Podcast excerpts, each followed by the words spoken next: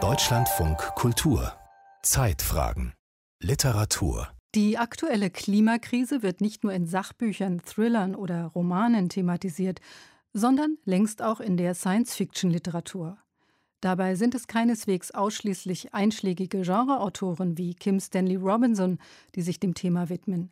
So hat sich beispielsweise auch die renommierte kanadische Schriftstellerin Margaret Atwood in ihrer Mad Adam Trilogie mit dystopischen Umweltszenarien auseinandergesetzt. Wirbelstürme, Biokriege, Pandemien. Die Klimakrise in der Science-Fiction-Literatur. Eine Sendung von Christian Blees.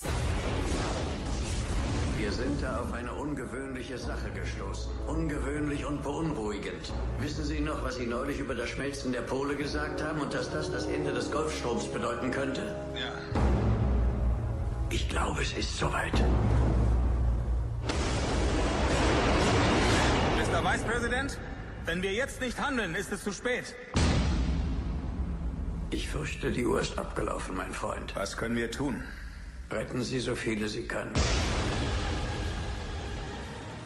Der Film The Day After Tomorrow entwickelte sich 2004 nicht nur zu einem weltweiten Hit an den Kinokassen. Der Hollywood-Blockbuster war seinerzeit auch als Weckruf gedacht, um auf die dramatischen Folgen des Klimawandels aufmerksam zu machen. Was heute kaum noch jemand weiß, als Inspiration für das Leinwandspektakel diente Regisseur Roland Emmerich damals ein Sachbuch mit dem Titel The Coming Global Superstorm. Knapp zwei Jahrzehnte später beschränkt sich die mediale Auseinandersetzung mit dem Thema Klimawandel schon längst nicht mehr nur auf dramatische Hollywood-Blockbuster, nüchterne Filmdokumentationen oder sperrige Fachliteratur. Deutlich wird dies unter anderem bei einem Besuch in der Buchhandlung Otherland in Berlin-Kreuzberg, die auf die Genres Science Fiction, Fantasy und Horror spezialisiert ist. Für mich persönlich sehe ich im Laden, dass die Leute interessiert sind, was sind gerade wichtige Entwicklungen. Und dann kommt man an Klimaveränderungen im Moment nicht vorbei. Und deshalb empfehlen wir das auch sehr stark. Wolfgang Tress, einer der drei Inhaber der Otherland Buchhandlung.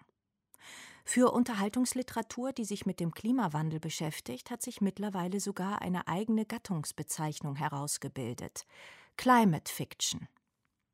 Climate Fiction Romane nutzen die Klimakrise als Aufhänger für eine mehr oder weniger spannende Rahmenhandlung, die in der Gegenwart spielt. Die sogenannte Climate Science Fiction geht noch einen Schritt weiter.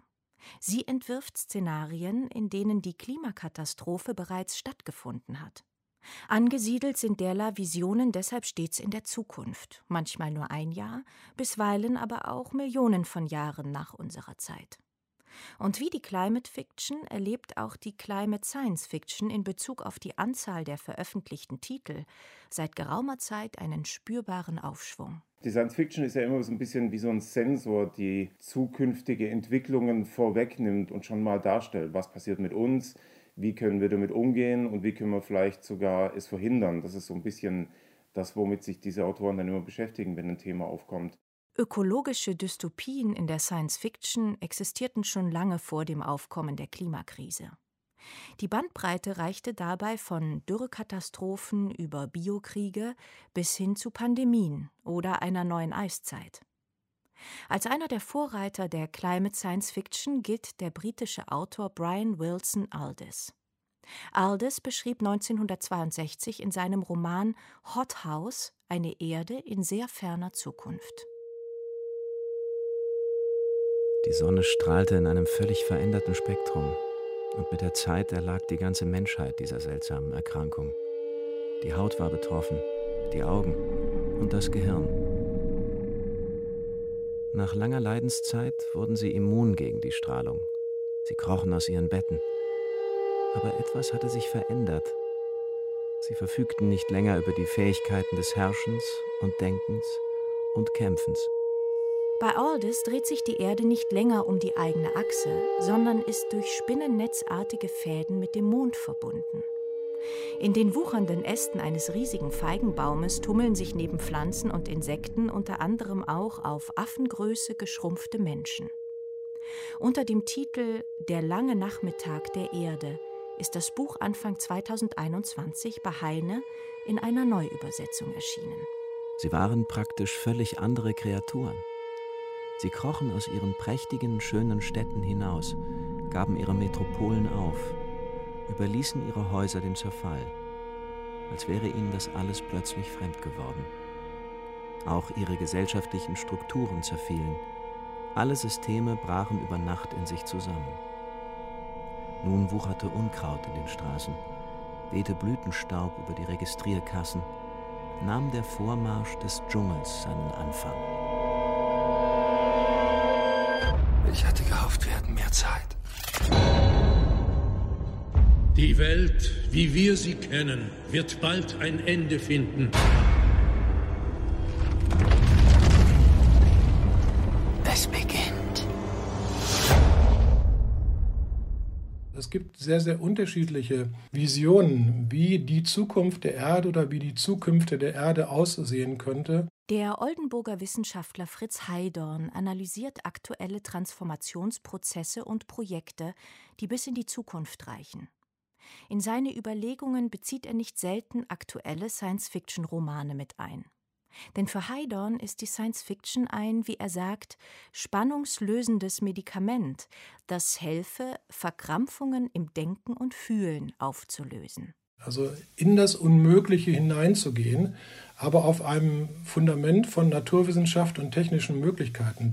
Und das meine ich mit dem spannungslösenden Medikament. Wir reden also nicht über Undenkbares, über Fantasy-Geschichten, sondern über auf der Naturwissenschaft fundierende Transformation oder Denken in lange Zeiträume hinein. Wissenschaftler wie Fritz Heidorn sprechen in Zusammenhang mit der Klimakrise gerne vom Anthropozän. Das Anthropozän bezeichnet jene Epoche, in der der Mensch zu einem der wichtigsten Einflussfaktoren auf die biologischen, geologischen und atmosphärischen Prozesse auf der Erde geworden ist. Wir müssen weit über unsere eigene Lebensdauer hinausdenken. Wir dürfen nicht als Individuen denken, sondern als Spezies. Zu den frühen und bisweilen auch preisgekrönten Vertretern der Climate Science Fiction zählen in diesem Genre auch Autorinnen. Beispielsweise die Afroamerikanerin Octavia Butler mit ihrem Roman Die Parabel vom Sämann oder deren Kollegin Ursula K. Le Guin. Von dieser stammt unter anderem der Genreklassiker Das Wort für Welt ist Wald von 1972.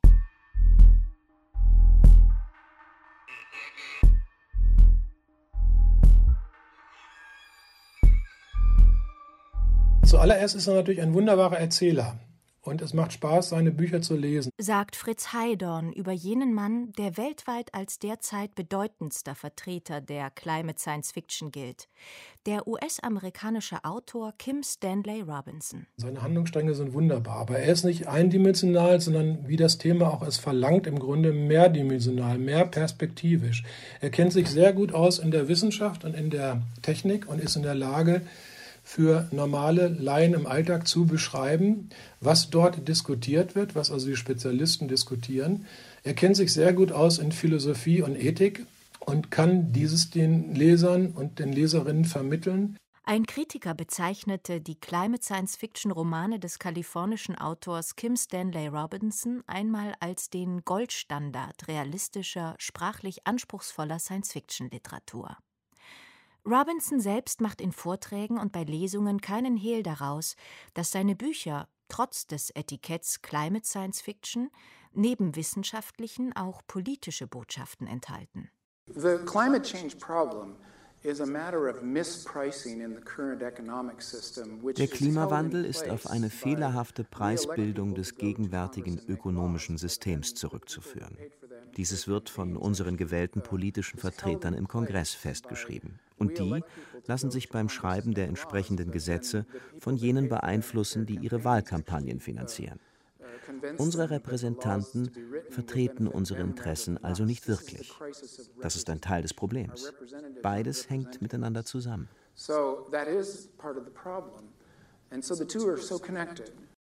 Robinsons 2017 erschienener Roman New York 2140 entwirft eine Vision, in der die US-Ostküstenmetropole aufgrund des Klimawandels durch zwei riesige Flutwellen überspült worden ist. Wolkenkratzer ragen wie Inseln aus dem Ozean hervor. Eine Fortbewegung ist nur noch mit Booten möglich. Seltsamerweise war das Seebad am Pine Canal sehr beliebt. All die alten Leute in ihren Ganzkörperanzügen und mit ihren Gesichtsmasken hofften offenbar, dass die Vorzüge der sportlichen Betätigung die Mischung aus Schwermetallen aufwogen, die sie dabei unweigerlich in sich aufnahmen. Die Liebe eines Menschen zum Wasser, der bereit war, irgendwo in der Umgebung des New Yorker Hafens schwimmen zu gehen, konnte man nur bewundern. Und trotzdem machten die Leute genau das, weil Menschen eben in ihren Ideen schwimmen. Eine großartige Eigenschaft der menschlichen Spezies für alle, die mit ihr Handel treiben. Das New Yorker Büro des Hedgefonds, für den ich arbeite, Waterprise, nimmt den gesamten Pine Tower an der Ecke Water Street und Pine Canal ein. Das Gebäude hatte eine vier Stockwerke hohe Wassergarage und die große, ehrwürdige Eingangshalle war in diesen Tagen mit Wasserfahrzeugen aller Art gefüllt, die wie Modellschiffe in einem Kinderzimmer hingen. Nur wenige Climate Science Fiction Autoren bringen ihre politische Haltung in den eigenen Werken derart offen zum Ausdruck wie Kim Stanley Robinson. So ziemlich das Einzige, was sich bei ihm nach der Ökokatastrophe nicht geändert habe, sei das Streben der Menschen nach Profit. Die Verwüstung New Yorks war, als hätte jemand einen großen Stein in ein dunkles Becken geworfen, und die Wellen verbreiteten sich wie Erdstöße um die Welt und ließen überall in der Geldsphäre, die mittlerweile deckungsgleich mit der Ökosphäre war, hochempfindliche Instrumente ausschlagen. Einander überschneidende Wellen und Folgewirkungen führten zu zwei klar sichtbaren Ergebnissen, die sich gegenseitig verschlimmerten. Zum einen floh das Kapital einmal mehr aus New York, weil es zu dem Schluss gekommen war, dass es mindestens zehn Jahre dauern würde, bis sich die Stadt von der Verwüstung erholt, und dass man während dieser Zeit in Denver, was natürlich hieß, überall anders, höhere Gewinne machen würde. Alles Feste löst sich auf, wie Marx einst proklamierte, und alles Flüssige schlägt sein neues Lager in Denver auf und zum anderen sackten alle Wohnraumpreiindizes um einige Punkte ab.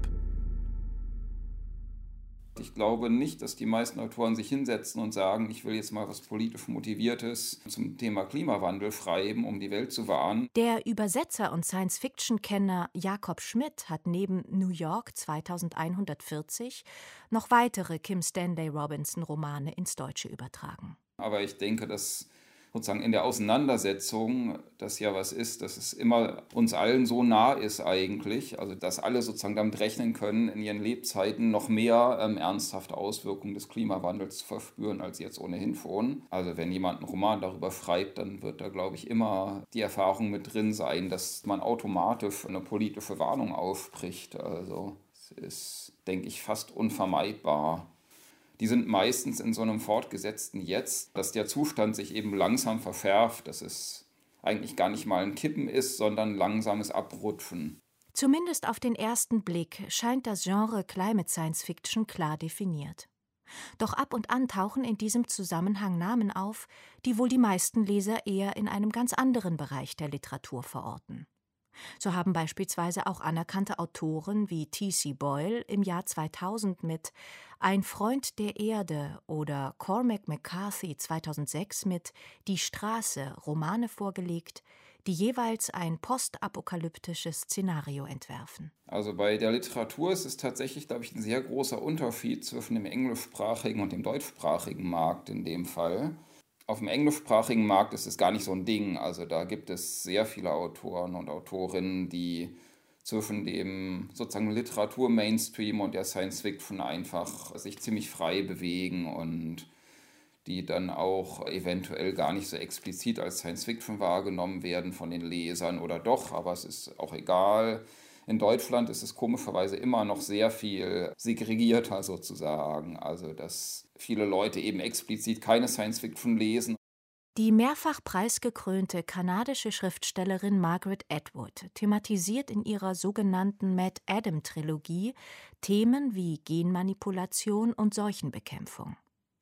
Sie legt in diesem Zusammenhang Wert auf den Begriff der Speculative Fiction im Gegensatz zur Science Fiction. There are two kinds of roughly considered science fiction. You can call them science fiction 1 and science fiction 2, or you could call them science fiction and speculative fiction. Grob gesagt gibt es zwei Arten von Science Fiction.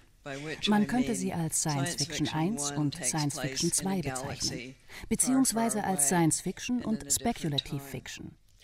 Beide sind von Natur aus grundverschieden.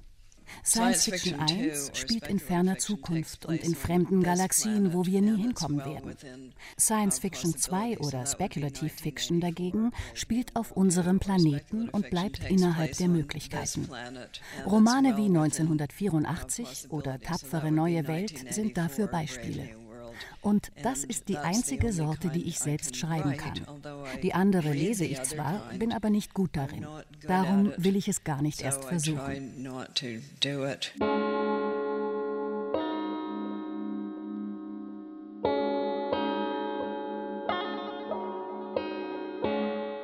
Anfangs ist es ihm noch gelungen, Obst aufzutreiben.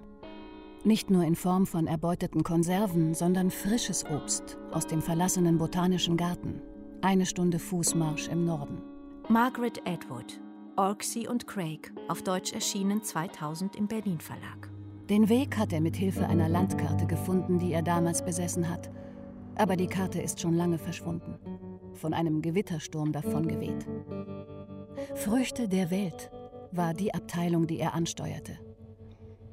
In der tropischen Zone waren ein paar Bananen gereift. Auch etliche andere Früchte. Rund, grün und knotig, die er nicht hatte essen wollen, weil sie vielleicht giftig waren.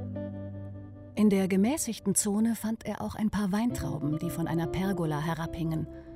Die solarbetriebene Klimaanlage im Gewächshaus funktionierte noch, obwohl eine Scheibe geborsten war. Es gab sogar Aprikosen als Spalierobst an einer Wand, allerdings nur wenige und mit fauligen Stellen, wo die Wespen sie angenagt hatten. Er verschlang sie trotzdem auch ein paar Zitronen. Sie waren schrecklich sauer, aber er zwang sich, den Saft zu trinken. Mit dem Problem Skorbut war er aus alten Seefahrerfilmen vertraut. Blutendes Zahnfleisch, reihenweise ausfallende Zähne. Das ist ihm bis jetzt nicht passiert. Die Früchte der Welt sind jetzt abgeerntet. Wie lang wird es dauern, bis weitere Früchte der Welt entstehen und reifen? Er hat keine Ahnung. Der Countdown für den Untergang hat begonnen. Los, los, los, los!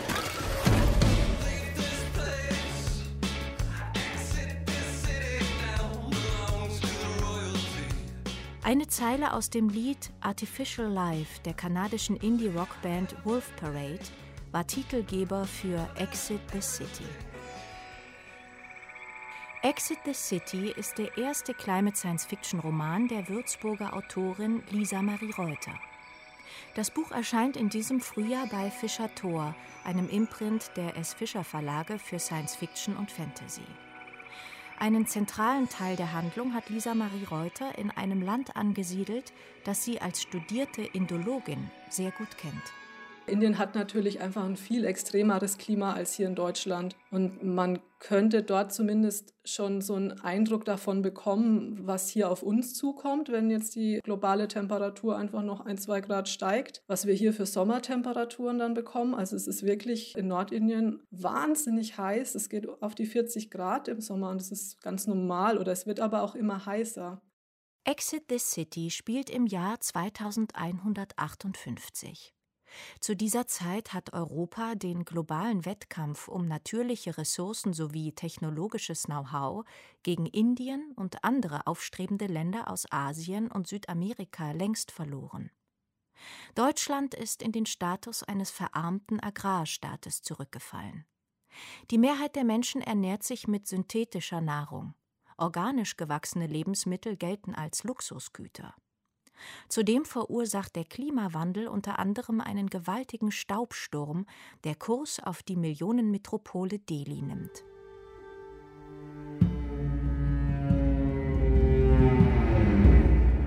Auf der Straße empfängt mich neongrelles Nachtleben. Während ich in der Halle war, ist die Sonne untergegangen. Delhi ist aus dem Hitzekoma erwacht. Die Menschen strömen ins Freie, als sei die Evakuierung bereits in vollem Gang. Die Stimmung ist aufgekratzt. Marktschreier brüllen Slogans, bis ihre Stimme kippt. Kunden feilschen verbissen um das beste Angebot. Fahrzeuge schieben sich hupend durchs Gedränge. Hände drücken gegen meinen Rücken, Ellbogen drängen mich gegen die Hauswände. Auch wenn ich den Rest meines Lebens auf diesem Planeten verbringen muss, werde ich es nie verstehen. Dieses Bedürfnis der Menschen, sich zusammenzurotten bis zum totalen Kollaps. Hämmerndem Puls erreiche ich die Rikscha und rette mich auf den Fahrersitz. Ich war viel zu lang unterwegs, aber immerhin habe ich bekommen, was ich brauche. Jetzt muss ich es nur noch zurück zu meinem Schiff schaffen. Zurück zu Ray. Der Verkehr fließt zäh, aber er fließt. Eine Karawane aus Blech rollt über Delis sandige Straßen. Der Wettlauf gegen den Sturm hat begonnen. Sogar die Holoboards haben ihre Ordnungsversuche aufgegeben und verkünden die neue Parole in allen 22 indischen Amtssprachen. Im Rhythmus meines Herzschlags stanzen sie den Befehl in den Nachthimmel. Exit this city. Was mir beim Schreiben wichtig war, zu zeigen, was es bedeutet, äh, wie der Klimawandel unsere Lebenswelt verändert und teilweise auch zerstört, was ja jetzt schon passiert für viele Menschen auf der Erde und was vielleicht auch uns passieren wird. Also die Welt, so wie wir sie kennen und der Ort, wo wir jetzt wohnen, den wir lieben, der wird sich massiv verändern in den nächsten Jahren und Jahrzehnten. Trotz des dystopischen Szenarios, das Lisa Marie Reuter auf über 400 Seiten entwirft, endet Exit the City letztlich mit einem positiven Ausblick. Amseln zwitschern auf Apfelbäumen, Kühe werden gemolken und frisches Saatgut wird ausgestreut. Mir war es auch wichtig, tatsächlich nicht nur depressive Stimmung und schlechtes Gewissen zu verbreiten. Der Gedanke, der mir dann manchmal hilft, auch in der Realität, ist, dass ja immer was Neues auch kommt. Also selbst wenn was Altes verschwindet, kann es auch besser werden. Der Positivismus, der in Exit the City am Ende aufkeimt, dürfte Gary Westphal gefallen. Westphal ist Literaturprofessor an der Privatuniversität von La Verne im US-Bundesstaat Kalifornien. 2020 veröffentlichte er eine Studie mit dem Titel A History of Climate Change in Science Fiction, eine Geschichte des Klimawandels in der Science Fiction. Darin heißt es, Schriftsteller haben wiederholt die unheilvollen Auswirkungen künftiger Veränderungen des Erdklimas beschrieben, aber sie haben es weitgehend versäumt, mögliche Anstrengungen zu beschreiben, solche Veränderungen zu verhindern oder ihren Auswirkungen entgegenzuwirken. Vielleicht ist dies einfach eine Konsequenz aus der Notwendigkeit, Geschichten zu erzählen. Es ist sehr dramatisch, Menschen zu beschreiben, die auf einer drastisch veränderten und jetzt bedrohlichen Erde ums Überleben kämpfen. Aber es ist weniger dramatisch, einen erfolgreichen Versuch zu beschreiben, die Erde wieder zu dem vertrauten Planeten zu machen, der sie einmal war. Während man sich fragen kann, ob es tatsächlich die Aufgabe von Literatur ist, wissenschaftlich fundierte Lösungswege aus der Klimakrise aufzuzeigen, geht Kim Stanley Robinson in seinem neuesten Buch in dieser Hinsicht quasi mit gutem Beispiel voran. Zwar beginnt der Roman The Ministry for the Future erneut mit einem apokalyptischen Szenario, bei dem diesmal Millionen von Menschen einer tödlichen Hitzewelle zum Opfer fallen. Anschließend aber erläutert Robinson in verschiedenen, erzählerisch spannend aufbereiteten wissenschaftlichen und ethischen Diskursen, welche Optionen der Menschheit zur Verfügung stehen könnten, um den fortschreitenden Klimawandel zu stoppen. Es ist also viel Gegenwartsdiskussion, viel Philosophie, viel Ethik, viel Religionsanschauung drin. Und das ganze Buch entwickelt sich dann über 500 Seiten zu einem positiven Ansatz und es endet positiv, hoffnungsvoll. Die Menschheit findet also mit Hilfe dieses Zukunftsministeriums einen Weg, den Klimawandel abzuschwächen. Und deshalb sagt Robinson, dies sei sein Beitrag für ein positives Anthropozän. Unter dem Titel Das Ministerium für die Zukunft wird der Heine Verlag den Roman voraussichtlich im Herbst auf Deutsch herausbringen. Und noch ein zweites Buch des US-Amerikaners ist für das letzte Quartal des Jahres geplant. Der Erzähler des Klimawandels, Das Kim Stanley Robinson Lesebuch wird allerdings nicht bei Heine, sondern beim kleinen Berliner Hirnkost Verlag erscheinen. Herausgegeben wird die geplante Kurzgeschichten- und Materialsammlung von Fritz Heidorn. Bis es soweit ist, können Climate Science Fiction Fans die Zeit unter anderem mit einem anderen, bereits vorliegenden Hirnkost-Titel überbrücken. Die Klimaanthologie Der grüne Planet versammelt Kurzgeschichten von rund zwei Dutzend deutschen Science-Fiction-Autoren. Da kam auch sehr viel äh, Neues. Also das fand ich das Erstaunliche, wie viele verschiedene Ansätze und eine breite Themenvielfalt da zusammengekommen ist. Sagt Hans-Jürgen Kugler, einer der beiden Herausgeber. Was uns wichtig war, dass in diese Geschichten nicht allein als Menetekel oder Mahnung verstanden werden sollen, sondern als ein Aufruf zum Handeln. Die Zukunft entscheidet sich jetzt. Das sollte sich eben jeder bewusst sein. Bei aller Ernsthaftigkeit, die in der Climate Science Fiction stets mitschwingt, wartet so manche Story der Kurzgeschichtensammlung tatsächlich mit überraschenden, bisweilen sogar skurrilen Ideen auf. Auch kommt der Humor keineswegs zu kurz. So beschreibt beispielsweise der Freiburger Autor Rainer Schorm, wie die beiden Astronauten Blumenstein und Edgarson mit einem Raumschiff namens Thunberg auf die Erde zurückkehren. Ihr eigentlicher Heimatplanet aber ist der Mars, denn auf diesen waren ihre Vorfahren 200 Jahre zuvor wegen der Klimakrise von der Erde geflohen. Kurz nach der Landung werden die Ankömmlinge von den Erdbewohnern Germelin und Semrod aus der unterirdischen Quarantänestation abgeholt und herumgeführt. Kommen Sie mit, sagte Germelin. Vor etwa zehn Minuten hatten Edgarson und Blumstein die Quarantäneeinrichtung verlassen. Sie hatten etliche Impfungen erhalten und man hatte ihr Immunsystem auf Vordermann gebracht. Sie hatten keine gefährlichen Keime mitgebracht, mit denen erdgeborene Menschen nicht fertig wurden. Umgekehrt war die Gefahr, an irdischen Erregern zu erkranken, nun auf ein erträgliches Maß reduziert. Dennoch fühlte sich Blumenstein sichtlich unwohl. Germelin registrierte, dass Edgarson zwar mit allem zu rechnen schien, aber er wirkte sehr selbstsicher. Germelin führte die beiden durch etliche Gänge und Korridore, die allesamt leicht anstiegen. Es geht nach oben, dachte Blumenstein unruhig. Er wechselte einen Blick mit Edgarson. Dann schoben sich zwei Flügel zur Seite. Eine weite, von einer Balustrade gesäumte Plattform lag vor ihnen. Blumensteins Mund blieb offen stehen. Überall wuchs und wucherte wildes Grün. Der Wald- und Pflanzenteppich zog sich bis zum Horizont. Aber Edgarson war ähnlich fassungslos wie Blumenstein. Germelin registrierte, dass sie nicht einfach nur verblüfft waren. Sie wollten nicht wahrhaben, was sie sahen. Wir leben in einem neuen Zeitalter, sagte Germelin. Im Neokarbon, fügte Semrod suffisant hinzu. So wie hier sieht es fast überall aus auf der Erde. Eine grüne Welt.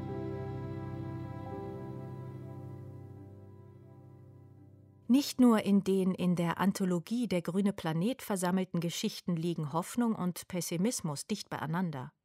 Auch bei renommierteren Autorinnen und Autoren wie Octavia Butler, Margaret Atwood oder Kim Stanley Robinson halten sich Positivismus und Dystopie nicht selten die Waage. So viel zumindest scheint klar. Vor den Folgen der Erderwärmung muss uns die Climate Science Fiction schon längst nicht mehr warnen.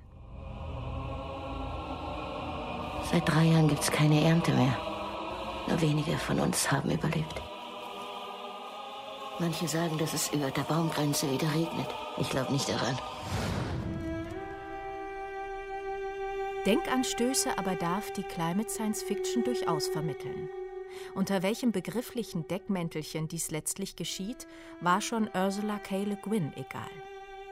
Die 2018 verstorbene Autorin war gewissermaßen die Urmutter der weiblichen Science Fiction. Im Vorwort einer ihrer Kurzgeschichtensammlungen hatte sie einst geschrieben: Jede Beurteilung von Literatur per Genre ist Schrott. Jede Einstufung einer literarischen Form als inhärent höher oder minderwertiger ist Schrott. Es gibt viele schlechte Bücher. Es gibt keine schlechten Genres. Wirbelstürme, Biokriege, Pandemien. Die Klimakrise in der Science-Fiction-Literatur. Es sprachen Eva Meckbach, Max von Pufendorf und Cornelia Schönwald. Regie Beatrix Ackers, Ton Inge Görgner, Redaktion Dorothea Westphal.